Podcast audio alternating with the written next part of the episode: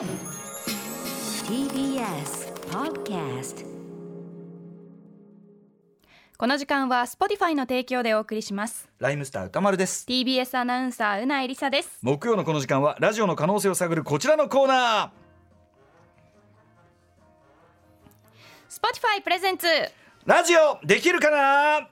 あ思えば先週はこれねうないさんはスタジオにいて、ね。僕は外にいてやりましたもんね、はい、ということで世界的な音楽ポッドキャスト配信サービス Spotify のバックアップのもと音声コンテンツの可能性を探っていく時間です。ということで企画発案者の番組プロデューサーも同席しております。橋本義文です。今年もよろしくお願いいたしおま願いします。もんね。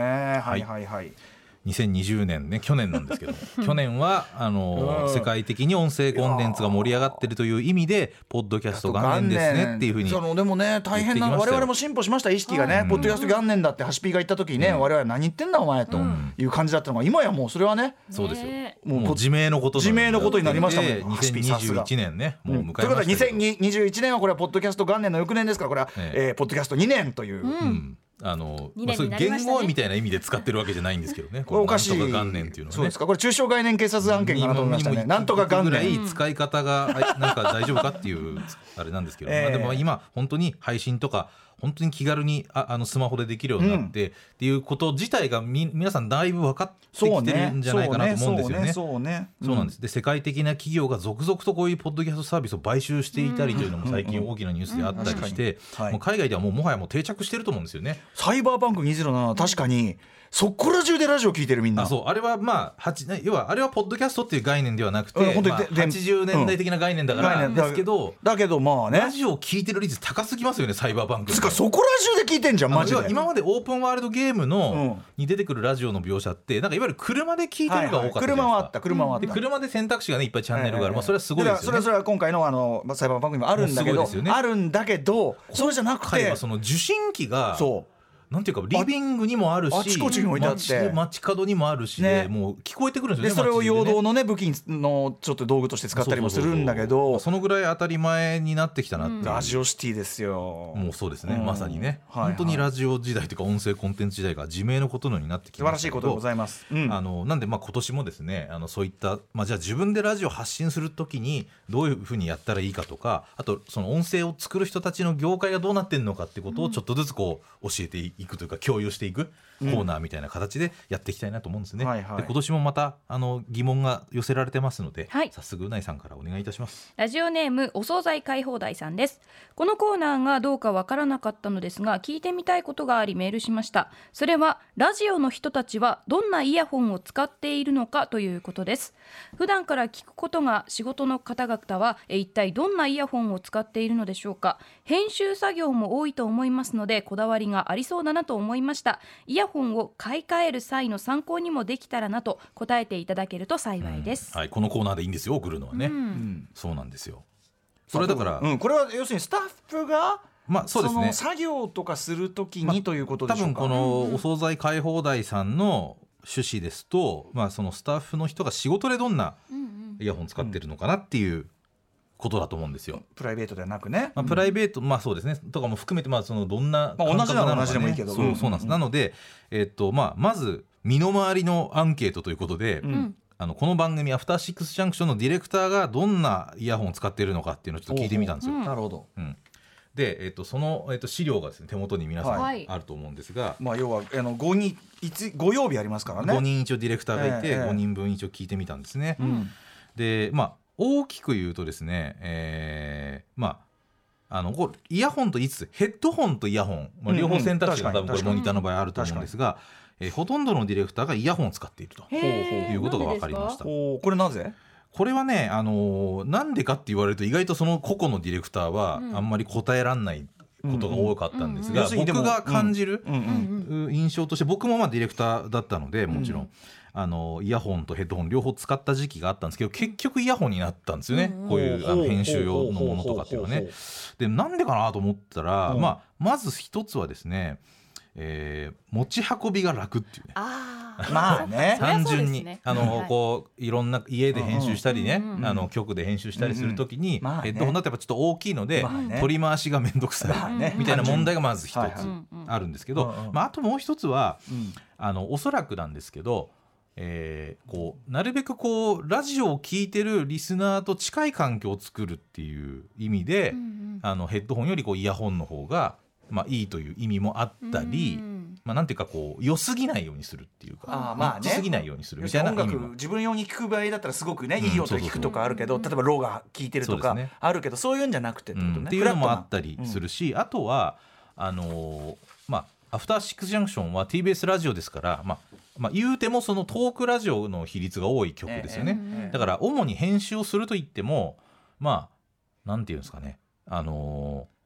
トークを編集することが多いですよね、うんうん。音楽そのものよりも、はいはい。だからまあ基本的に喋り人の喋りをこう編集することが多いので、まあ、そそれそのまあ帯域に特化したようなところが強ければいいという部分もあったりして、えーまあ、そういったところでイヤホンになってんじゃないかなっていうまあ、感覚はある。あの音楽鑑賞自分用の音楽鑑賞っていうのとちょっと考え方違うそうですね。でちょっと個別に細かく見ていくとですね、はい。あのまず、えー、と保坂ディレクター月曜日ですね、はい。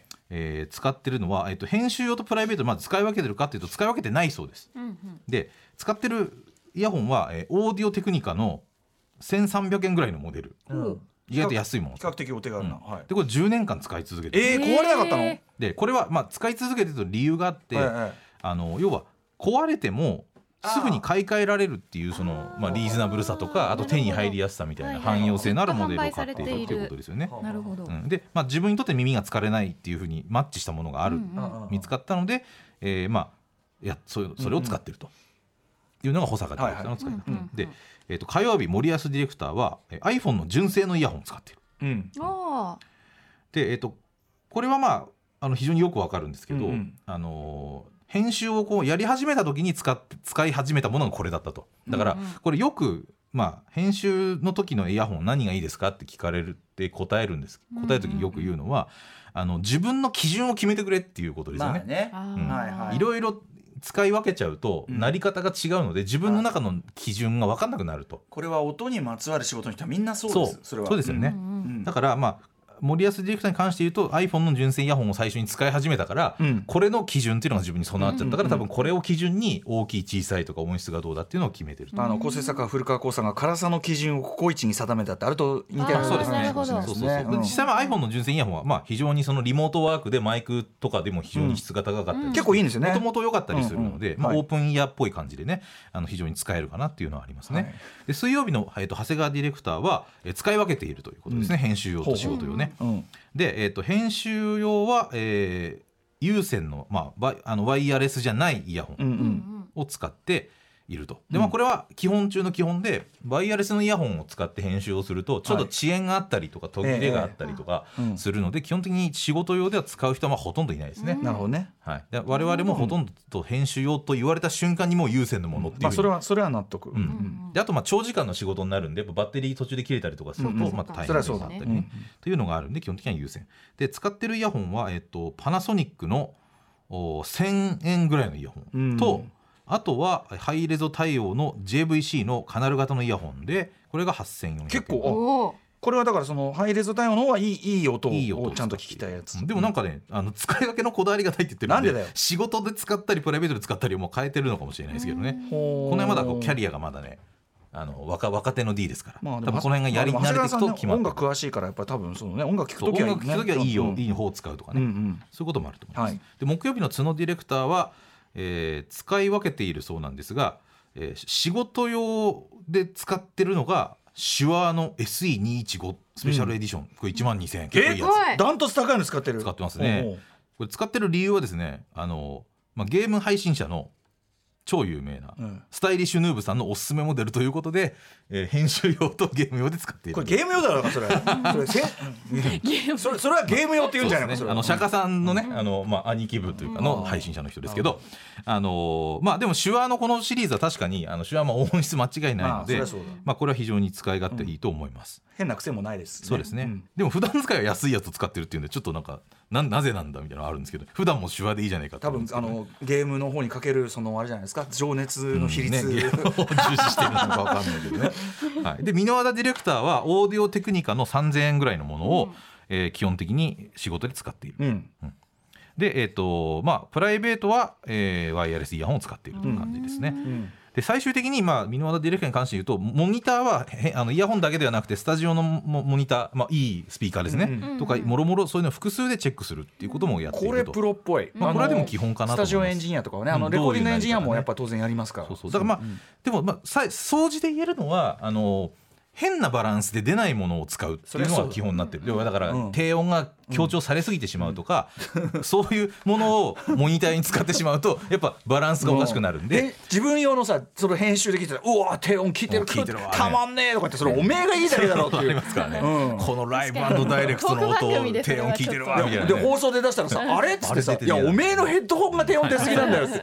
これよくないそうそうそういうこともあるんで、まあ、総じてあの自分の基準になるものを1個決めて、えしかもそれがまあある程度基準にし続けるために、ん。あの買い続けられそうなもの、ん壊れてもねだ替えが利きそうなものを使うっていうのを基本にしてるってことが多い、すごいね。今が分かりました。今日さ箕輪田君の話題出したら箕輪田君がサブに来てあさね。なんかうん俺呼んだみたいなそれをやるで時間がないんだよさっき構成構成作家古川光がっつったら呼んだって感じで Zoom に登場してるあねで何にもいじんないでパッと消えてるわけ。ちょっと皆さんそれをやってる時間がここないんですよね。時間ない。時間ない。はいないんですよ、はい。ということで、まだまだまだ掘り下げがいがあるんでまたこういうのまだ突っ込める話題だと思うんで、まだまだ質問とか受け付けてますので、はい。えーお待ちしていますということです。はい。で明日配信します。別冊アフターシックスジャンクションですが、えー今週はですね番組クルーでお届けする年末年始のこうなんか振り返りみたいな話とかあのもありつつ先週のねあの一人散歩のちょっと振り返り。もありつつ月曜日にやった初夢特集リスナーの皆さんの初夢、まだまだ紹介しきれなかった部分があったんで、未公開のポッドキャスト特別編ということでまた別のぐ盛り上がりを見せております。あとハシピーからの夢企画に対してクレームね。クレームってほどのクレームじゃない。そんな空気悪くなってないですから、楽しみに聞いてくださいね。水を差す。引き続きオーディオムービー令和版夜のミステリーもいろんなポッドキャストで配信中ですので、判らしいですね。ぜひとも大評判なんで、うん。ぜひ聞いてください、はい。以上です。この時間は Spotify の提供でお送りしました。After Six Junction.